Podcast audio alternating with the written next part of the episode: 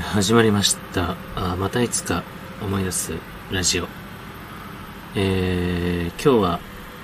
7月の26日、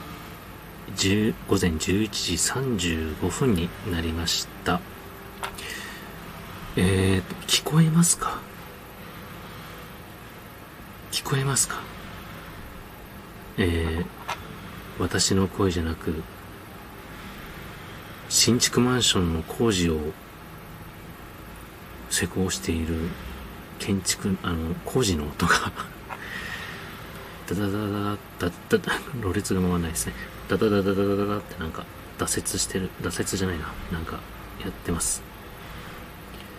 聞こえますかねえー、ちょっと、そういう BGM を流しながら、今日、つぶやきたいなと思っております。えーと、相変わらずすいません。あの、不定期で、えー、不定期というか時間がね、あの皆さんのように、こう、定時でできないっていうね、あのもどかしさが、ちょっと私の中では、程よいストレスになっておりまして、えー、可能な時間帯で、でしかちょっと配信ができないというか、収録ができないっていうね、ちょっと、えー、なんとも、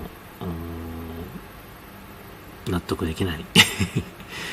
状況ではあるんですけども、皆さんのようにね、本当に朝何時とか夕方何時とか夜何時ってこう定期的に配信、定時配信ができればすごくいいなって思ってるんですけども、私はそんな、あ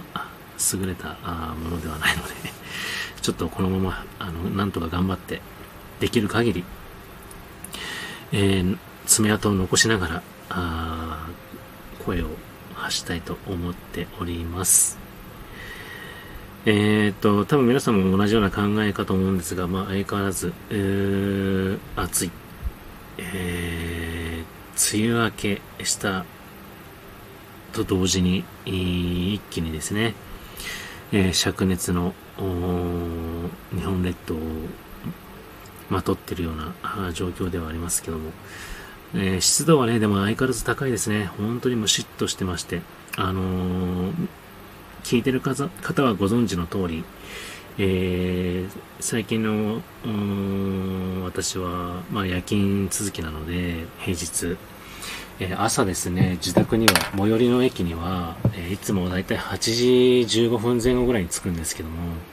えっ、ー、と、通勤ラッシュ時の本当にもう人混みの中から出てくるような感じなんですけども、いやー、重いですね、太陽が。本当に。その、夜勤明けの、なんて言うんでしょうか、なん、なんて言うんでしょうかっていうか、え、体内時計がやっぱりね、狂ってるところに、あの太陽の重さがずっしりと肩に来るとですね、眠気が覚めるんですよね。うん。不思議とですね、あのー、まあ、一仕事を終えて、えー、メトロに乗って今、帰路に着くんですが、その乗ってる間ってのはもう一気に睡魔が来るんですよね。もう寝落ちしますし、何回も乗り過ごしてますし、えー、すごく、ね、あの、片道何十分って着くところが、あ1時間近くなっちゃったりとか、まあそういうようなね、あの、ことを何回も繰り返してますけども、でもやっぱりこのぐらいの暑さがですね、駅から降りて家まで歩くときに、こう、肩に乗っかるとですね、目が覚めます。本当に。あのー、まあ、別にね、目が覚めてもいいんですけど、やっぱりこれ、太陽を浴びることっていうのは大事なんですけど、本当にこの状態で浴びて大丈夫なのかっていうね、不安はありますよね。人間って絶対朝の日の当たり、日を浴びるってことは本当大事だと思うんで、これは本当人間のあの自然の習慣の一つだと思うんですけども、これによって体の全てが起きますからね。体調、あ体内時計も含めて。でもちょっと昼夜逆転してるものが、えー、夜中に、まあ夕方、夜に帰ってくるっていう設定の人間が太陽を浴びてると、どうなんでしょうね。うん、本当に大変な、えー、今年1月の仕事始めからずっと平日夜勤でございまして、えー、夜勤、夜勤、明け、夜勤、夜勤、明けだったらいいんですけどね。月曜日から金曜日まで待つ、もうずっと夜勤でございます。もうここまで来ると、もう苦じゃないんですよね。これがもう当たり前だっていう状況になってますんで、えー、別に、あの、もういいんです。愚痴ではなくて、まあこんな状態なんですよねって分かっていただければ、それで十分です。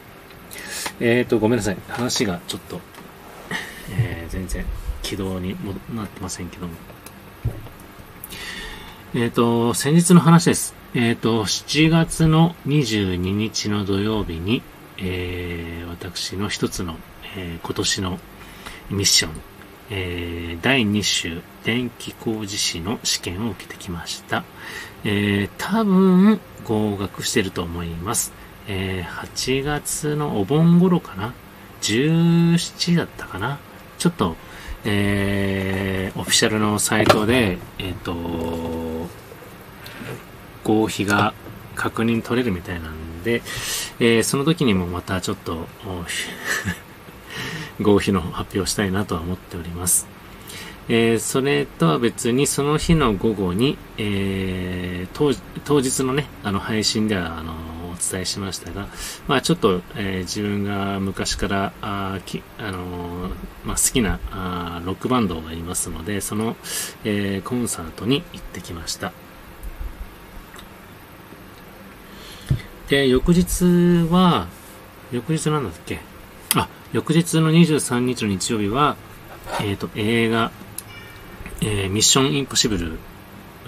デッドレコニングパート1でしたっけ？トム・クルーズの、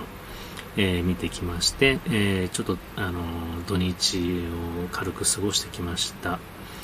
えー、っていう話をちょこちょこ前までの配信までは出してまして、えー、その22日の、えっ、ー、と、ロックバンドのライブなんですけども、これって私の中二病になるのかな？よくちょっとなんなんとも言えないんですけども、えっ、ー、と、ずっと推し活になるんですかね。あの、思ってるほどの推し活じゃないんですけども、そんなにベタベタじゃないんですけども、えっ、ー、と、私が物心というか、あ中学校の時ぐらいかなかな。ずっと、ほぼほぼ、まあ、一時期ちょっと離れた時期もあるんですが、ずっと聞いて、えー、あのー、今日まで至るロックバンドがいまして、えー、結論から言うと、まあ、なんていうんですかね、自分の人生ではないんですけど、でもこれでいろんな、あの、人間関係とか人脈とか、あなんていうんですかね、そういうものをあの気づいてきている部分はああるのかなと思いまして、えー、まさかこんなことになる、こんなね、ことに、こんな人間関係になるのかなと思ってたんですけども、えっ、ー、と、見に行ってきました。えっ、とですね、これ、私もポッドキャストで、ちなみに ハッシュタグで、このロックバンドのハッシュタグを調べると、まあ、ちょいちょい、あの、出てまして、えっ、と、まあ、結構同じような感覚の人いるんですよね。あの、結構同じ時期からずっと聞いてる人で、まあこれが一つの、なんていうんですかね、自分の分岐点じゃないけども、いろいろとこう、背負ってるバックグラウンドのサウンサウンドになってるんでしょうかね。ちょっと言葉あまり出てこないですけど、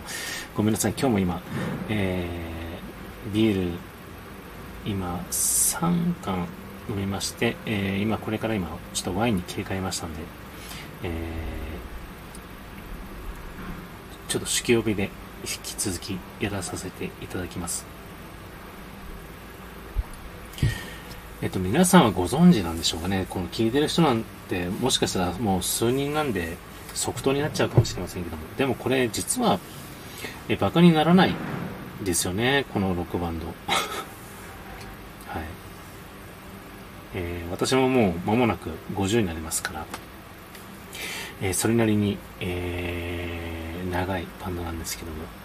えー、ロックバンド界の、まあ、重鎮というかカリスマというか、えー、もう今の生きる、生きる化石、違うな、生きる競争、違うな、なんでしょうね。あの、そんなに押してるつもりはないんですよ。あの、そんなに私、あの、ジャニーズみたいなベタベタな、あの、推し活をしてるわけじゃないんですけども、えー、ロックバンドのっていうと、大体皆さん x ジャパンとかね、出てくると思うんですけど、まあ、それと同じ、えー、ぐらいメジャーなあ今の若いロックバンド、中堅のロックバンドのいい見本になっているというか、もう皆さんこの人たちがいないと多分続いてないんじゃないかなっていうぐらいのロックバンド、えー、だいぶ引っ張ってますけども、えー、私、えー、爆竹というバンドがちょっと、えー、好きでして、えー、ずっと、まあ、当バンドは35年なのかな？今年で35周年って言ってたのかな？去年かな？うん。デビューから35周年で。えー、今も健在でメンバーも変わらずということで、えー、ロック界の本当に、なんて言うんでしょうね、えー、レジェンドなんですよね、生きる。で、この間、えっ、ー、と、あそこ有明の方のガーデンシアターっていうところで、えー、22日、23日で 2days、今ツアーやってるんですけど、たまたま都内の方ではそのガーデンシアターで 2days やってる、その初日の方にちょっと行ってきました。えっ、ー、と、5月だったかな。6月じゃなくて5月にも、そのツアーの、えー、最中のえ横浜の港未来、えー、こちらの方にもちょっとお邪魔させていただいて、そのツアーの初日を見、あ初日じゃない、初めて見て、えー、で、ちょっと1ヶ月空いて、えー、先日の7月の22日、ツアーの 2, 2発目をちょっと見てきたんですけども、えっ、ー、と、ライブの感想言ってもなかなか 皆さんわかんないかもしれませんけど、あの、ぜひですね、えー、あのビジュアル、メンバーのビジュアルといい、あと、ライブの演出といい、世界観といいっていうかね、えー、ダメ元で見ていただけるといいかなと思います。あのー、ロックバンドとか V 系みたいなことを言うと、V 系ってね、ビジュアル系みたいなやつっていうのはもう昔の、えー、死語ですけども、まあの、本来ですね、爆竹は V 系じゃないんですよね。V 系っていうのは多分、えー、X の、ね、x ジャパンとかが、まあ、広めたんじゃないですかね、多分。あの、容姿はそんなに変わんね、デビュー当時変わんねえじゃねえかってなっちゃうかもしれませんけど、髪をね、追っ立てたっていう感じ。だけど、ちょっとですね、違うんですよね。あの、爆竹の、なんて言うんでしょう、この、公に出る、メディアに出るこの、表現の仕方というか、コンセプトというか、うん、彼らは別にテレビ好きじゃないんですよね。まあ、あの、いろんな最近も含めて、あの、曲であったり、そういったものの、あの、プロモーションは当然出すんですけど、ま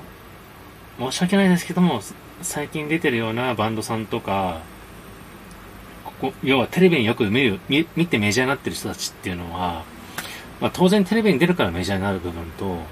いろんな、あなんて言うんでしょうね、えー、メディアを使って出てるからだと思うんですけども、爆竹さんっていうのは、うん、どっちかというとアンダーグラウンドなところでずっとこうやってる。一時期、あのー、なんて言うんでしょう。最初のね、初期のバンドの時、バンド活動の時は、もちろん、あの、今みたくネット関係とかね、インターネット関係でこう、配信するうんぬんとかっていろんな、こう、広告媒体っていうのは少なかったんで、テレビに出てなんぼっていうのがあったと思うんで出てたんですけど、一時期もうほとんど出なくなりましたからね。で、ちょっと、ちょっとだけあのミュージックステーションで出たりとかして、まあ、そのたんびにちょっとこう、なんですか、あの、ハッシュタグの、爆竹とか、桜井、ボーカルさんの桜井敦とか、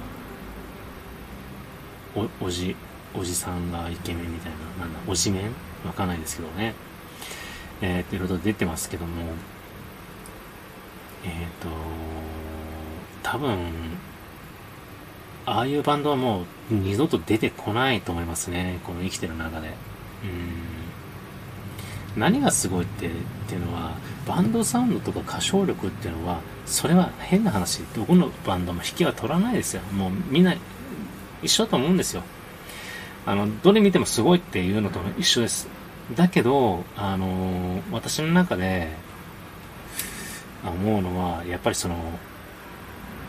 追随を許さない世界観っていうのか、彼らしか出せない世界観っていうのが、あまりにも、なんて言うんでしょうね。出せば出すほど、最高傑作。アルバムもそうそうなんですよ。新作が最高傑作、せ 新作が新作が最高傑作なんですよ。うん。それはなんかキャッチフレーズっぽくなるぐらい本当にそうで、年を取ってんのに出せば出すほど最高傑作の連チャンなんですよね。ギネスを乗り換えるみたいな感じなんですよ。で、これってバンドサウンド、音がうんぬんっていうのもあるかもしれませんけど、あの、やっぱり単、単純明快なんですよね。すごく覚えやすい歌詞。それが軽いんじゃなくて、なぜかすごく重いんですよね。そしてすごく意味合いがあって、なんて言うんでしょう。あの、歌詞って、今最近の若い子たちっていうのは本当に物語のように喋ってるような歌詞なんですけど、うんと、特に桜井敦さん、ボーカルの桜井敦さんが作る作詞で、それを作るギターの、えー、上手ギターの今井久志さん、下手ギターの、えー、星野秀彦さんが作る曲っていうのは、もう本当にね、一つ一つのそのフレーズとかが名言なんですよね。もう詩集なんですよ。なんか。なんて言うんでしょう。あの、辻褄が合わないし歌詞なのに、それを曲として聞くと、すごい壮大な物語になってるんですよね。うん。それがアップテンポであったり、バラードであったり、ミディアムなやつであったり、すべてにおいて、一つの演劇になるっていうか、本当に劇団爆竹みたいな感じになってるんですよね。これは多分、あの、実は一回聞いただけじゃわかんないし、一回だけ聞いちゃったら多分みんなスルーしちゃうんですよ。爆竹って全曲、代表的な、えー、っと、シングル曲もそうですし、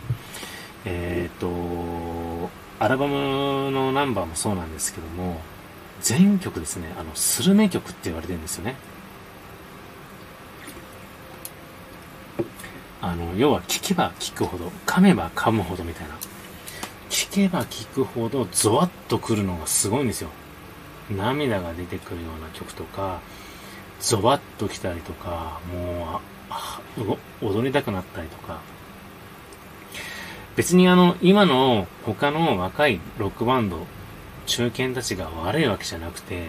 彼らっていうのはでも少なからず、実は上を見て育ってる部分って多いと思うんですけど、その上っていうのは、実は彼らなんですよね。うん。で、いろんなそういうライブイベント、えー、いろんなフェスを見てもですね、例えば、えー、ここ近年で言ったら、まあ数年前にな、もう5年ぐらい前になっちゃうんですかね、あの、ルルナシー、ルナフェスって幕張メッセだったんですけども、彼だって今で言ったらもう代表的なメジャーな日本の代表するロックバンドじゃないですか。でもやっぱり彼らってのは、宗派としては x ジャパンなんですけども、あの、エクスタシーっ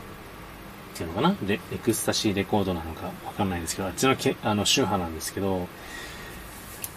バンド同士がやっぱり仲いいんですよね、結構爆竹とも。うん。一、一、今一部なんですけど、でもその、それがきっかけで、やっぱりその爆竹っていう、あの、世界観、あの、築き上げてきた、えー、童貞っていうのは、本当に計り知れないもので、多分彼らもそれは分かってる。うん、まあ、グレイとかもそうでしょうし、ラルクとかもそうでしょうし、うん。やっぱりこう、同じ道を辿ってるようで、実はあの同じ道を辿れないっていうぐらい、すごく先をまだ歩き続けてるっていうのがね、もうすごいバンドなんですよね。うん。あの、もっと、あの、このバンドをすごく、あの、ちゃんとおすすめしてる、配信はあると思うんですけども、えっ、ー、と、私もね、本当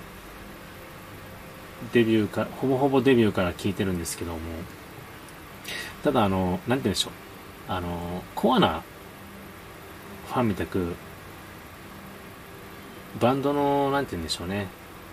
いろんな珍事件とか、その、年表的なことっていうのはちょっとスルーはしてるんですよ。あまりそこは気にしないかな。もうこっちとして気にしてるのは曲、世界観。うん。っぱりその辺とか、あと、やっぱり何よりもライブまあ、ライブとは言わないんですよね、彼らは。私もさっき言いましたけど、コンサートっていう風にちゃんと、えー、言ってまして、もう一つの本当に演劇、一つの舞台としてやってるところが、本当に、その、毎回毎回、その、アルバムを出すごとにツアーをやってるんですけども、それの世界観とかコンセプトがもう素晴らしいんですよね。しかも、ある程度、その近年の最先端の技術をちょっと使いながら、ただただ派手派手派手じゃなく、うん、本当に、まあ、どす黒いところもあれば、華やかなところもあるし、きらびやかで子供っぽく、で、まあ、いろんなそういうこともありながら、その中に人間とは生と死、戦争、お母さん、お父さん、親が大事だったりとか、でも死んで別れたよね。でも生きていかなきゃ。死にたいは生きたいの裏返しであったりとか、そういう世界観をすごく出してるんですよね。じゃあ、重苦しいイメージはあるんですけど、それを気に入らない人は気に入らない人でいいと思うんですけど、ただ、ただ、ただですけど、あの、今の2000年を超えた後のロックバンドであったりとか、そのミュージックシーンの流れっていうのを全く無視してますね。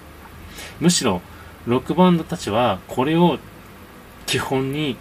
世界観を作ろうと必死になってるんじゃないかなって思うぐらい、やっぱり常に先頭を切ってる、あの、コンセプトサウンドですね。うん。それがやっぱりかっこいいんですよ。うん。で私もやっぱり中学校からそれを聞いてたりとかして、で、高校でやっぱりそういうのを聞いて、聞きながら、やっぱり X 派、爆竹派って分かれたりとかしてね、やってましたし、で、やっぱりその、学校祭でバンドを組んでね、やったりとか、その題材としては、もう X 派と、あと爆竹派みたいな。うん。そういうのでやってましたね、本当に。1990年代 ?80 後半から90年代とか。い今聞きました？だって1980年代後半から90年代自分たちが聴いてたよって言ってたバンドって何残ってますか？多分ね、ほとんどが解散して、解散して復活してるんですよ。だけど爆竹は解散してないんですよ。で、今もなお先頭を走ってるわけじゃないですか。先月でしたっけ？なんか先月だから先々月、ミュージックステーションで、えー、20何年ぶりにミュージックステーション出演したっつってね。で、えー、無限ループというシングルを確か渡ってたらしいんですけど、私はその時は金だったんで、えー、聞いてませんけども、えー、聞かなくても、いずれね、あの、まあ、そその録画を聞かなくてもいいかなと思って。まあ、とにかく、あのー、別にね、誰かのファンとか、ボーカルの誰々、あ桜井さんとか、ギターの今井さんっていうふうに、こう、そんなにね、実は、あんまり、そういうことはないんですよ。単純に、この人たちの、サウンド世界観が好きっていうところで、うん実はですね、私、コンサートの時っていうのは、踊ったり、手を挙げたりしないです。えー、ずーっとですね腕を組んで仁王立ちしてます。あの、あ、この曲の時は、こういうパフォーマンスするんだ、こういう演出するんだ、こういう照明なんだってね、こう全体的に見たりとかして、で、ちょっと聞き慣れた曲になってくると次、お客さんの、あの、踊りとか見ちゃったりするんですよね。あ、この人乗ってんなとか、あとこの人、あれ、なんかちょっと、ずれてないとかっていうね、ちょっとニヤニヤしながら見てるんですよね。人の踊りってすごく大変、あの、なんて言うんでしょう。10人十色どころじゃないですよね。もう本当に。もう面白いですよね。もう無我夢中になって踊ってるんで。うん、バカにはしないんですよ。バカにはしてないんですけど、ああこういう楽しみ方をしてるんだなーって、この人、この席でよかったなーって ちょっと見たりとか。あのー、面白いです、本当に。で、話飛んじゃうんですけど、ガーデンシアター、有明のガーデンシアターってすごくね、見やすいです。あの、ゆとりがあるというか、席と席の前後の空間と、あと、段差上下の段差。あの、座ってても、まあそこそこいけるのかなと思ったんですけど、普通立った、立った状、スタンディングで、あの、そういうところ見ても、やっぱりみんな手を挙げたりとか、前の人が身長高かったりとか、あの、そういうので、なかなかステージが見れない。えー、どの角度からもなかなかこう、どうしても自分たちの前にいる人たちの頭で見えないっていう環境が多かったんですけど、あの、すごくいい勾配で、あの、皆さんが立ってもですね、ちゃんとフルビューなんですよね。そういう意味では、ステージ上の映像、照明、パフォーマンス、もう最高に綺麗に久しぶりにここ数年の中で見れたかな。ガーデンシアターはいいですよ。本当に。音も良かった。うん。あと、あのー、人の、なんていうんです動線？ハケも良かったですね。帰りもね、そんなに待たないでスムーズに出れたんで、その辺徹底してて良かったですね。あそこのライブは常にやってほしいかなって思います、本当に。5時オープンの6時スタートだったんですけど、えっ、ー、と、まあ、5時だったんで、4時ぐらいかな3時半から、3時半過ぎから4時ぐらいに着いて、えっ、ー、と、現地でちょっと食事を軽くして、うん。で、小腹を満たしてからちょっと受付して入場したんですけど、あのー、なんて言うんでしょう、ちょっと、メッシュの、あの、お、なんて言うんでしょう、あの、事務所の椅子でも、あの、すごく背もたれが長くて頭のところまで来るやつで、よくメッシュ的なやつあるじゃないですか。なんか、こう、ちょっとリクライニングチックな。体重かけたらギョーンってこう、っていう わかんないかもしれないですけど、あれに近いソファーの、あの、シートなんですよね、全部。すごく、だから、頭までか、あの、シートがあるんで、疲れないですし、あの、前の座席とかも、ちょっと感覚が映画館並みか、それ以上ぐらいにちょっと足が結構余裕があって、で、段差がすごくしっかりしてるんで、普通の身長160とかの人たちぐらいだったら、もう普通に立って手挙げたとしても、ちゃんとステージはフルに見れます。うん。あすごく久しぶりにあの綺麗な、あの、なんて言うんでしょう。えっ、ー、と、舞台を見たっていう感じですね、本当に。うん。なので、あの、気になる方は、爆竹とか、あと、ボーカルの桜井敦さんとか、ギターの今井久志さんとか、えー、その辺でちょっと調べてみてください。あの人たち実はもう、57とか、56、7かな？うん。で、実はドラムの八神徹さんっていうのは、実はもう還暦迎えてます。はい。なのに、すごくみんな、年を感じないんですよね。もちろんメイクとかしてるけど、メイクも、なんて言うんでしょう。あの、無理がないメイクなんですよね。なんでしょう。逆に、あの、そのメイクのそばから見えるそのシワ感とかが逆にかっこいいんですよね。なんでしょう。俺とお前にはないみたいな、間にはないその、シワ感の年季の、なんて言うんでしょうね。言葉でないんですけど。うん。ちょっと、なんか熱く語ってるように思われちゃったら嫌なんで、あえてちょっとトーンダウンしようかなと思うんですけど、あの、なかなかこういう風に喋るところなかなかったんで、ちょっと久しぶりに、あの、これを機会に喋らせていただきました。でも、あのー、よくね、名前だけ先行して、爆竹って言ったら、え、爆竹？え、まだやってんの？ってよくね、あの、流行語大賞で取れるんじゃないかぐらいみんな言ってる人がいますけど、もの知らない人は逆になんかかわいそうだなって思っちゃったりします。あの、あれだけ日本のロックバンド界を牽引してきて、あの、まあ、もちろん海外にもファンがいますし、うん。で、まあ皆さんがよく知ってる x ジャパンの YOSHIKI とか、トシとか、あの辺と、もうど、まあ同期みたいなもんですよね。要はあの二大巨頭が日本のロックバンド界を牽引してきたと、したとしたとしても、やっぱりえー、右も左もブレずにやり続けてきたこと、周りの声とか気にしないで、いや、俺たちは俺たちじゃねっていうことをやり続けたことによって、膨大な信者たちが、実は、この界隈にいるんだなっていうのは思いました。いや、そういう意味では、あの、だ、騙されたと思って、えー、爆竹、聞いていただけるといいんではないでしょうか。えー、私がああ人生の中で、えー、今大半、えー、特にさ、や、まあ、ね、まあ、ざっくりでも30年間は、えー、聴き続けてるバンドでございます。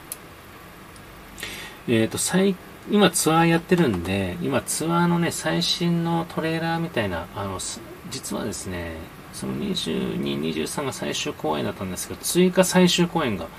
えー、爆竹の生まれ故郷、群馬で、最後 2days、2days 9月やるみたいなんで、まあ、それの、えー、トレーラー、なん、なんて言うんでしょうかね、あの、宣伝、出てますんで、えー、ぜひそれもちょっと見ながら、あ行ける人は行った方がいいんじゃないでしょうかね。多分35周年ってことで、本当にね、今回はね、あのー普通ね、追い惚れていくんじゃないのっていうところが、追い惚れず進化していってるところにちょっと魅力を感じますよね。えー、なので、ちょっとそれを見てきたっていうところで、えー、感感想はまだまだありますし、実はこれにいろんな付随することも、えー、ちょっと話したいことがあるので、またおいおいお話しさせていただければなと思います。えー、あと、自分の、そうだね、こうやって、爆竹さんも聞いてましたけども、自分が音楽に目覚めた時って何聞いてたかなっていうのもね、ちょっと最近ふと思い出したりとか、何回か思い出してるんですけどね。なんかその辺もちょっと思い出話も含めて、皆さんの意見も含めて、まあライブはちょっとまだね、おこがましいんでできないですけど、私の当時はこん、何歳の時はこんなの聞いてたな、何の聞いてたなっていう、ちょっと思い出話もできればなと思うんで、またそれは別度、べ、別、別途、はい、あの、配信させていただきたいと思います。えー、ということで、えー、爆竹さんが実は好きなんです。っていうことで、えー、話させていただきました。あのー、結構ですね、好きな人いますね、やっぱり。まあ、それはそうなんでしょうけど。うん。まあ、最近、あの、芸能人で言ったら、あの、ぼっちキャンプ、キャンプのね、あの、あの、CM にのにも出てるヒロシ、ヒロシです。のヒロシとかも、もうすごく桜井さんとか今井さんとかも爆竹好きだし、えっ、ー、と、野球選手、そもう引退したのかな？の選手とかもすごく、えー、見に行ってるし、えー、あと、なんだ、あの人、クラブアイの元、白崎仁さんとかね、あの辺とかも好きですしね。うん。実はですね、これ、ごめんなさい。今思い出した。余談ですけど、あの、ごめんなさい。私、顔を公開してないんですけど、えっ、ー、とですね、ここ数年で、百発百中に近いぐらい誰に芸能人似てるって言われるような話になった時、なった時っていうか、芸能人にに似てるねっていう話になった時に大半出てくるのが、今実は白崎仁さんなんですよ。ええここ3、4年、4、5年はね、ずっと実は言われてます。えっ、と、そっくりっていうよりは、顔立ちがちょっと似てるんですよね。うん。チャラくはないですよ。まあ、本人ももうチャラくないんですけど、えー、もうね、50近いんで、あのおっとりとしております。えー、ちょっとそ、どっちかというとあの、犬顔だと思っていただければなっていう感じですかね。うん